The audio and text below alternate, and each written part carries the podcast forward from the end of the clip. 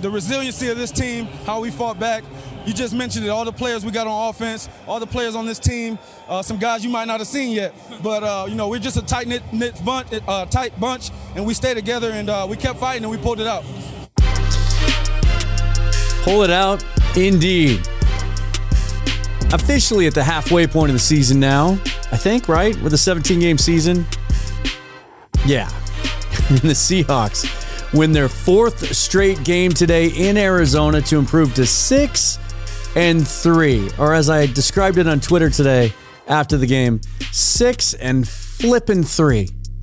Except I didn't use flipping. Try to keep this a little bit of a family show, and they maintain their uh, their hold on first place in the NFC West today with a 31-21 win over the Cardinals. I am Dan Viens. This is the Field Goals Podcast, and this is rapid reaction to the Seahawks winning yet another game. Who would have thought? And, you know, are we just at that point where we just stop talking about how surprising this is?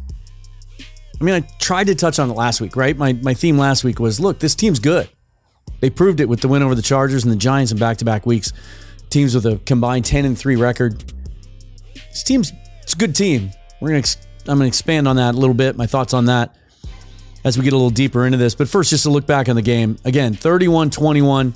The Seahawks beat the Cardinals in Arizona. Second win over the Cardinals in three weeks.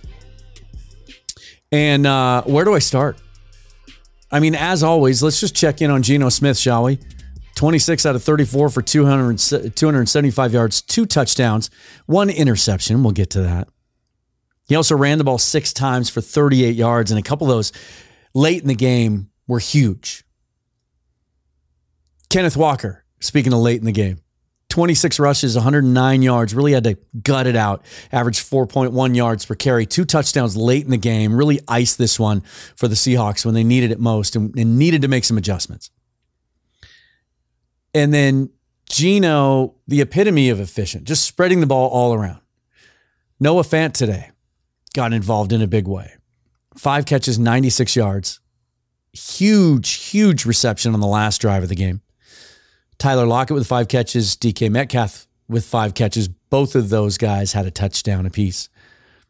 Will Dissly, Travis Homer, Kenneth Walker all had three catches. Really spread the ball around. As he as he mentioned there in the post game interview, just a lot of weapons on this team, and and he's really making use of them all. And and let me just start there before I get into the the defense and kind of how the game unfolded. And we'll talk about the the pivotal moment in the game. I don't know that we can talk enough about Shane Waldron and the job he's doing coordinating this offense. It's, you know, Dana and I touched on it a couple weeks ago, but I, I just don't think it's getting enough attention. And maybe because the story of Geno Smith eclipses it, right? It's just a bigger story. It's it's one of the biggest stories in the NFL this year, if not the biggest. But it's it's amazing to me how quickly we have taken Shane Waldron for granted. And I'm telling you, maybe let's not take him too much for granted because this guy, if he keeps doing this, he's going to be a head coaching candidate in this league before long. But there, there was a central theme to this game that I'm going to get into in a little more detail after we talk about some key stats, and that's answering questions. Most of the questions surrounding this team heading into the season were, you know, how the, how are the rookies going to perform? Uh, how's the defensive backfield going to look with so much inexperience? And obviously, what's going to happen at the quarterback position? The rookie class has answered a lot of those questions week in and week out. Geno's answered those questions. The defense has answered those questions. Clint Hurtt has answered those questions. But Shane Waldron, I was interested interested to see how the team would look coming out facing the same team twice in 3 weeks. A very aggressive team. Arizona Arizona's defensive rankings don't really reflect the talent that they have on that side of the ball. They just don't. You saw that team today, and they were about as healthy as they've been in a long time. Uh, some of those guys were questionable throughout the week. Byron Murphy and Budda Baker, the former Huskies, both were. They both played. And when those guys are all on the field, that team is aggressive. They blitz almost as much as anyone in the league. And the team speed is evident. Isaiah Simmons, Zaven Collins, who made a huge play today, running all over the field. Baker's everywhere. They can cover. Everything in this game was hard. For Geno to put up the numbers he put up, this is one of those games that you should maybe watch twice. Because I think as I'm following Twitter throughout the game, the perception that I got was some people were freaking out. I I had a guy tell me in my mentions that Geno wasn't playing well, that he was struggling. But then you look at the numbers and you see some of the big plays and the key plays at key moments, right? And for me, the Hawks came out in the second half. And about six minutes into the third quarter, Geno throws the worst interception he's thrown this year. Maybe one of the worst he's ever thrown. He's trying to get the ball out in the flat to Kenneth Walker. Zaven Collins drops back into coverage. He's right there. I, it kind of looked like his reaction afterwards, like maybe Geno just didn't see him, or maybe he thought he could just get it over his reach, but he didn't. And he threw it right to Zaven Collins, easy pick six. Changed the momentum, got the crowd into the game, made it 14 to 10 Cardinals at that point. And my first thought, and the thing I tweeted out at the time was like, all right, Geno has had to answer questions over and over again. He, you know, he he answered some questions over the last couple of weeks with some making some plays late in games. How is he going to come back in a hostile environment against a really, as I said, aggressive and fast defense that was starting to feel themselves, get some momentum now after a play like that? And he answered with a 13 play, 75 yard drive. He was outstanding. But part of it also, what we saw on that drive, and and what I really liked about Geno too was his sideline demeanor after that. He's patting guys on the shoulder pad. He's grabbing guys by the face mask. He, hey, hey, hey, that's on me. I'll get it back. Let's just keep keep rolling, keep pushing. But it was the adjustments that Waldron made. They had gotten away early in the second half, gotten away from running the football, and it looked like just looking back over my notes and, and thinking back over the early second half, it looked like they were trying to take some deep shots. They were trying to run some stuff that was a little slower to develop. They needed to quicken things up, and they did. And the, the adjustments in that 13 play drive, there were some designed rollouts. They went back to the tight end. I think that was the drive that Dissly did most of his damage got the ball out quicker. Geno only took two sacks today. There were some clear adjustments. And they started running the football between the tackles a little bit more. Tried to go wide in the first half. And if there's any criticism of Kenneth Walker so far, there's times, or a couple times today, a couple good examples of it where he tries to make that one more move to bounce it to the excuse me, to bounce it to the outside when maybe he just needs to go north and south. So the adjustments by Shane Waldron and then the way they closed it out with the last drive of the game uh, was beautiful too. And we'll talk about that a little bit later. Defensively, again, so it starts off the Cardinals drive down, score a touchdown on their first drive after the Seahawks go three and out. And it was the first time in 13 games the Cardinals had scored a touchdown on their opening drive. They've been notoriously slow starters. And so you're thinking, okay, uh oh, Cardinals offense has looked better the last couple weeks with DeAndre Hopkins back in the fold. They got James Conner back in the backfield today. He makes a difference. Here we go. Buckle up. But they lock things down. Uh, they end up giving up 262 total yards to the Cardinals. Murray, 25 out of 35, 175 yards through the air, a couple of touchdowns eight rushes for 60 yards. They did a much better job corralling him.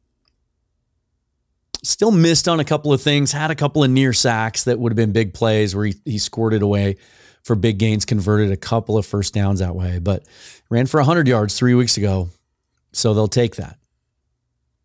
And James Conner in his return made a big difference. Had some on the last drive of the game where the Cardinals went down, scored a touchdown to make it a one score game again before the Seahawks answered yet again. You could see the difference, the upgrade over Eno Benjamin. He's just a hard physical runner. He can catch the ball well out of the backfield, but they held him to 45 yards on seven carries. And DeAndre Hopkins matched up mostly against Tariq Woolen, the rookie today. Four catches for 36 yards, had a touchdown, but four catches for 36 yards. He basically was a non factor. And there was one highlight reel play for Tariq Woolen in particular on a little dig route. Murray's trying to hit him over the middle, and Woolen just played it perfectly. Really did. Just read it, broke on the ball. For a guy as long as him to be able to break on the ball and change direction, went after, knocked the ball away with his offhand, played it like a pro. And I think you could see the respect he's starting to garner already around the league because it was one of those plays where had his backhand just kind of on Hopkins' back. It's a play that sometimes rookies get a flag for, and he didn't. Um, Seahawks pressured Murray consistently throughout the game, often with just a four man rush. Sacked him five times. Seahawks had uh, coming into the game over the last three games more sacks than anyone in the NFL, five more today. Uh, some other key numbers Seahawks uh, were good on third down today, especially in the second half. They were 10 out of 15 for the game. And late in the game, they had seven straight third down conversions. That was huge. A lot of those were on running plays. Uh, there was one throw in particular that I remember. It was to Lockett um, on a third and long. I think it was a third and 12, and it was after the pick. And Geno had to manipulate the pocket a little bit, step up, throw a dart into a tight window to Lockett, who took a hard hit. A lot of criticism for a play earlier in the game in the, in the first half where Lockett, on a third and long, caught the ball, had a chance, had an easy chance, had a first down, but gave up on the play, made a business decision to go down, misjudged it, came up short of the marker, took a lot of a lot of flack for that. But that big third down play later where he, where he took a huge hit, I would say made up for it. Uh, the Cardinals were only six out of 14 on third down. Seahawks played a clean game, only six penalties. Arizona had 12. Seven of those were pre snap penalties. Time of possession, Seahawks won that one roughly 35 minutes to 25 minutes. Uh, but it was how they responded twice. It was how they responded to the interception by Geno today, and then how they responded when Arizona went down and scored to make it a one score game with two and a half minutes left. That says so much about this team and where they are right now. And what's beautiful about this team is they talk the talk and they're walking the walk. And in that way, not, I'm not comparing them physically or I mean, their personalities are a little bit different, but in that way, they're very similar to that Legion of Boom era.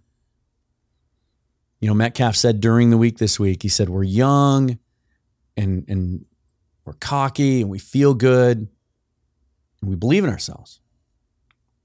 And they go out and they prove it on Sundays. They never look overwhelmed by the moment, they never look panicked.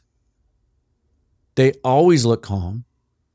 And as a fan, I don't know about you, but I'm starting to believe in those moments where I'm most tense, I'm starting to get that feeling that they're going to make a play here. They're going to do something here to right the ship.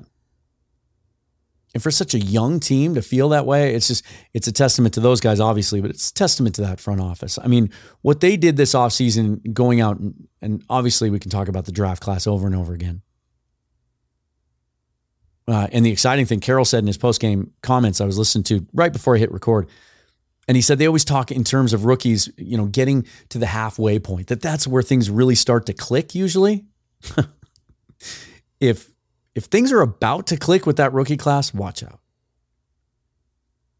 It's being talked about now. I, uh, I've heard, and I'm sure you've seen it too, more than once in more than one place.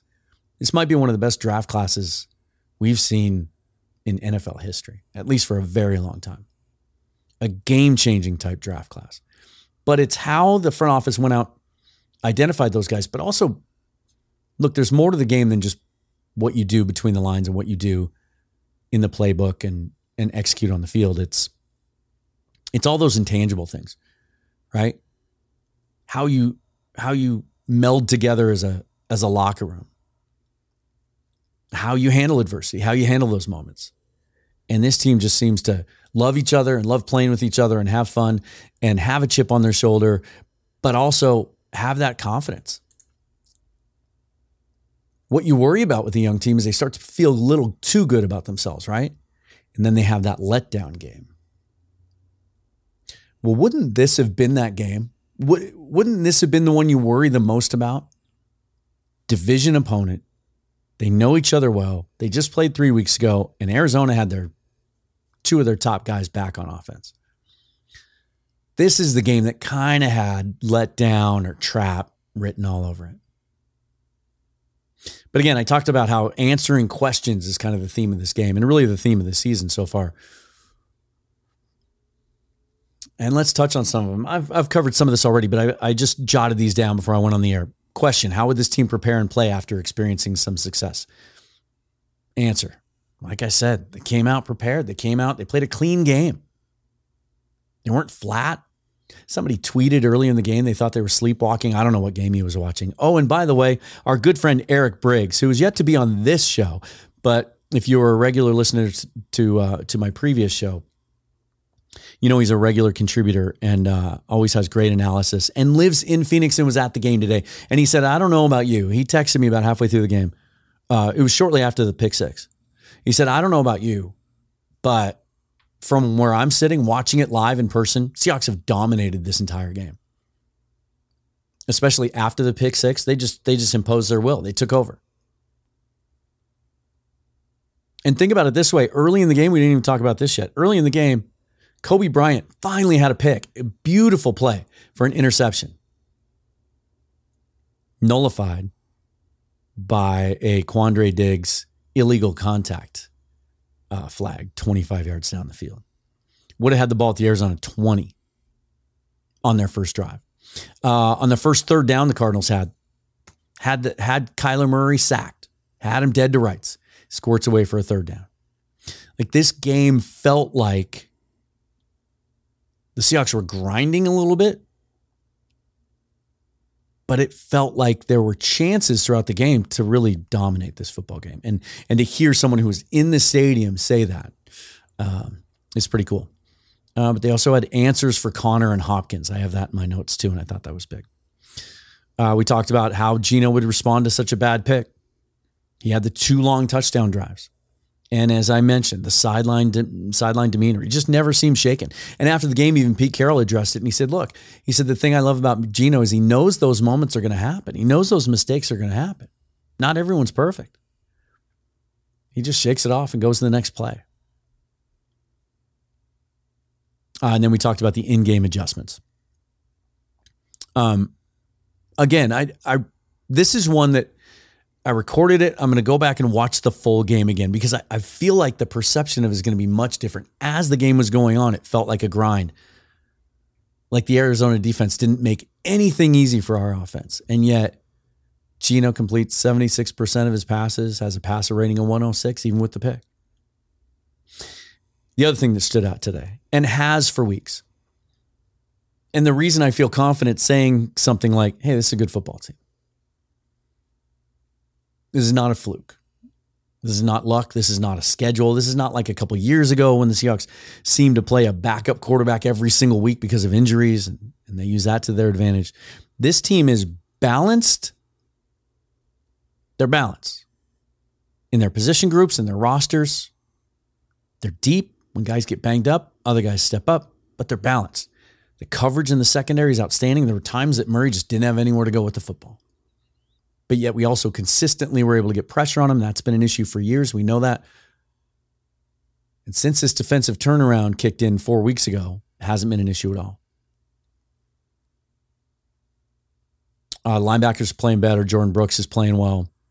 I thought Cody Barton, uh, when he was on the field today, maybe had his best game of the year. Uh, seemed to be around the ball a lot, made some plays. Um, but even guys like Ryan Neal, look, they lose Jamal Adams. And we felt that early, especially in how they were getting gashed in the run game. Ryan Neal, to me, looks like Jamal Adams light. Pete talked about it after the game. The way that they use him how they like to deploy him, move him all around. He's blitzing, he's making plays in the run game. He blew up a screen pass at one time. He's covering guys. Uh, Ryan Neal's been a big key.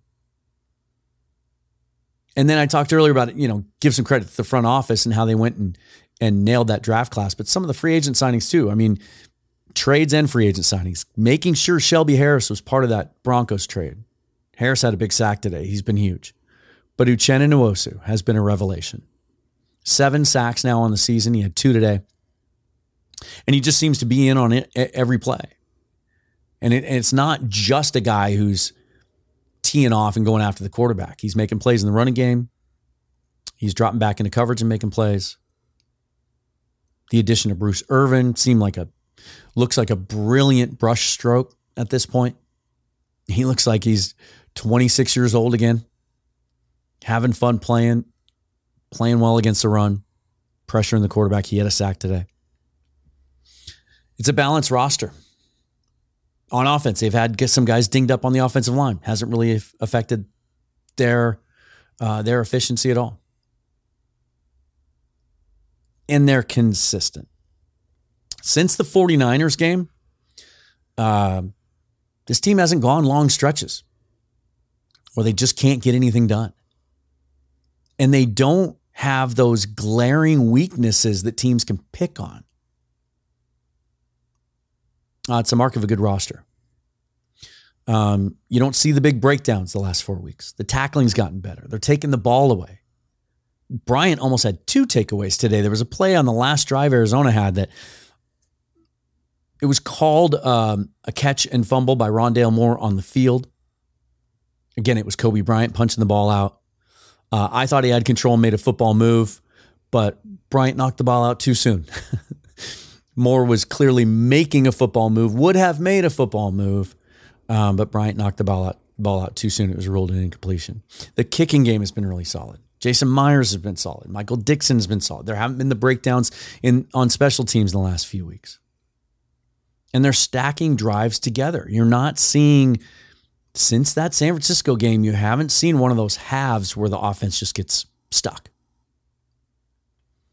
Uh, it's a lot of fun. So what's next? Uh, Seahawks now uh, increase their lead in the NFC West. They sit at six and three, six and three right? Yes. Six and three on the season. The 49ers um, still sit at four and four. They're coming off their bye week. And uh, this just in the Rams lose to Tampa Bay today. They led most of the way. Tampa Bay uh, with kind of a signature drive, it looks like, by Tom Brady at the end to score a touchdown. Tampa Bay ends up clipping the Rams 16 to 13. So the Rams drop to three and five, and the Cardinals are three and six. Big day from Cooper Kupp, but the Rams didn't do really anything else. And judging by some Rams fans that I follow on Twitter, there's a lot of frustration there. A lot of issues on defense, a lot of soft coverages, and uh, just no running game. Um, it's it's interesting to see. And the Seahawks, of course, play Tampa Bay in Hamburg, Germany on Sunday. Remember, it's in Germany.